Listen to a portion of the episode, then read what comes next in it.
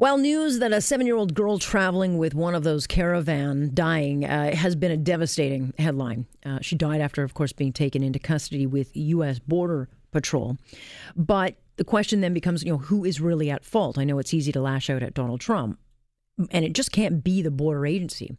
The child was reportedly uh, severely dehydrated and malnourished because she hadn't eaten or had water in days. So she would have already been shutting down before going into custody. Maybe the agents could have done more. Maybe we'll find out. But we don't know when they were alerted that she was ill. So I think a lot of people would look at the parents and say, well, aren't they responsible for her well being? They had safe haven. They were offered safe haven in Mexico. They could have stopped there, but they wanted to continue going to the United States. But this has become this whole issue of migration and the caravans has become such a flashpoint issue. It's like emotions immediately take over. But where is the fact versus the fiction on this thing? Let's ask. Guidy Mamann is a immigration lawyer and a nonpartisan one at that, who deals with this kind of stuff. He's with migrationlaw.com. He joins us now. Guidy, you know, it's been a big headline for the United States with these big caravans moving across uh, Central America. And, you know, they were offered safe haven in Mexico, but a lot of them have continued on to the United States trying to get through. And now, of course, the headline that I think puts the human face to this story, um, you know, the bottom line is this child died. But why wouldn't the parents get the help when they could in Mexico? Uh, it's it's interesting, Alex, because when you look at this, you you have to ask yourself what what what is going on. Typically, you would see these kinds of groups of people coming when you're seeing a, a war erupt, or you're they're they're fleeing, for example, a war zone. Uh, what's happening here very much, I think there is an element of a political statement that's being made, uh, that they're coming in groups, hope, hopefully to overwhelm the United States and force them to make a decision about whether or not they are going to uh, enforce their border or not. But the tragedy here is that a, a young, uh, seven-year-old girl died, and she was part of a caravan that apparently you know, traveled uh, thousands of kilometers to get to the United States, passing through a safe haven. Um, Mexico is uh, is a place where theoretically they could have sought protection if they met the definition of convention refugee, but they sought to make that claim in the United States, and that suggests that there is a, a that protection is not the primary um, objective. Uh, obviously, they want uh, they, they they may be looking for protection, but they would forego that in the hopes of getting protection and maybe a better standard of living. The problem here is that this young woman, this young girl died um, only seven years old on a trek that even you know the special forces of the United States military don't don't do 2,000, 3,000 kilometer treks by foot. They just don't do that. This was a dangerous and ill-advised uh, mission uh, in my view. I, I understand that um, uh, very shortly after she was uh, intercepted by Border Patrol that they uh, airlifted her to a hospital, uh, and she didn't make it. She died apparently of dehydration and maybe other factors, but uh, it wasn't the enforcement of the border that that uh, appears to have caused her dehydration. That that was unfortunately.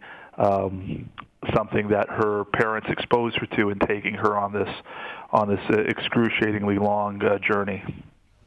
Unfortunately, though, this has become very, very political. And because, you know, you need only look, I think, to the situation with Alan Kurdi, you know, that little boy um, who was washed up on the beach. And there had been thousands of kids and women and, and men dying trying to flee Syria. But it was that image of that child that really kind of brought it to the forefront. And so but there is a lot of politics with this being played. So you've got experience in this, but migration is a big issue right now.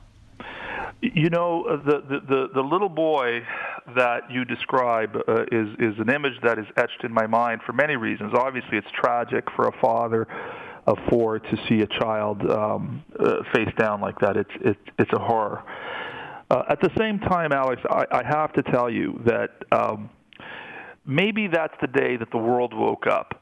But uh, us refugee lawyers, we have been seeing uh, horror stories firsthand for many years, long before that child died. Uh, there was Rwanda, Rwanda, there was Somalia, there was all kinds of situations were, which were horrific, as horrific or possibly even more horrific than the situation in Syria. But the world never saw it. They never felt it. They never smelled it. They never uh, uh, internalized it until they saw that image. Once they saw that image, all of a sudden, Canadians and, and people around the world wanted to jump in and help um, the uh, the displaced people of Syria.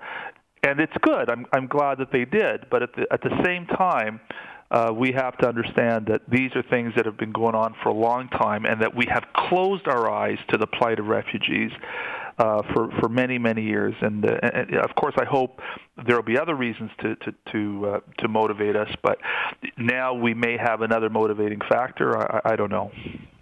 Well, you know, Lloyd Axworthy, um, who is retired and who should probably stay retired, um, in my view, he penned a, an editorial yesterday about this issue, talking that, you know, Canada should take the women and children. You know, this is our role to play. We've just signed on to the UN Migration Pact, and here's where we can take an active role. To which I say, that's great, but we already have so many issues, as you well know, with our immigration system buckling. We've got people pouring across the border. We haven't even dealt with that situation. Well, Alex, it, it's. It, I think what your question raises is the very the, the, the, very simple point that we need to look at our immigration policy and see if what we're doing makes any sense.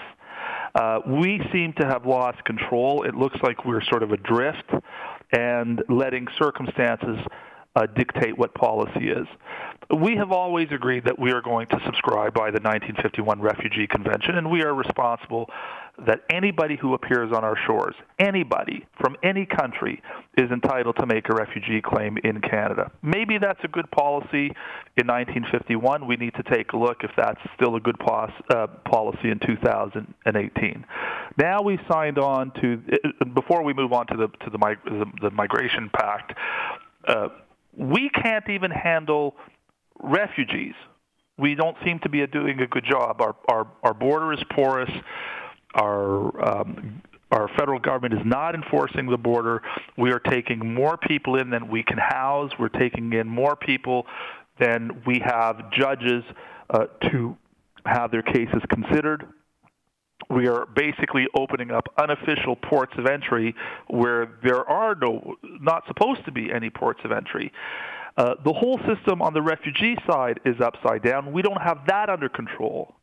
And the whole point of the refugee process is to weed out refugees from migrants. So while we don't have the refugee process under control, we are now signing on a document that says any migrant that comes to Canada, in principle, we're not bound, but in principle, we think that they should be uh, having access to our healthcare system. We believe that they should be reunified with their family from abroad in Canada, that they should basically have access to all of the uh, social systems that we have uh, in, in Canada, you know, social assistance, etc. It doesn't sound to me that we have like we have an idea of where we're going with all of this. Uh, if we want to pour in millions or billions of dollars and we make that decision, that's perfectly fine with me as a Canadian citizen, as a taxpayer, as a person who believes he has a good moral compass. But it has to be a decision. It cannot be something that we just sort of drift into like I feel we are doing today. Yeah, otherwise we fail. In trying to help some, we end up failing everybody. Well, I, I, it's not an issue that's going away, Guidy, so we'll stay up on it and we'll have you on again. I appreciate your help. Thank you. Thank you so much, Alex. Be well. That is Guidy Mamann joining us. We will have him on again. Here on Point, I'm Alex Pearson. This is Global News Radio.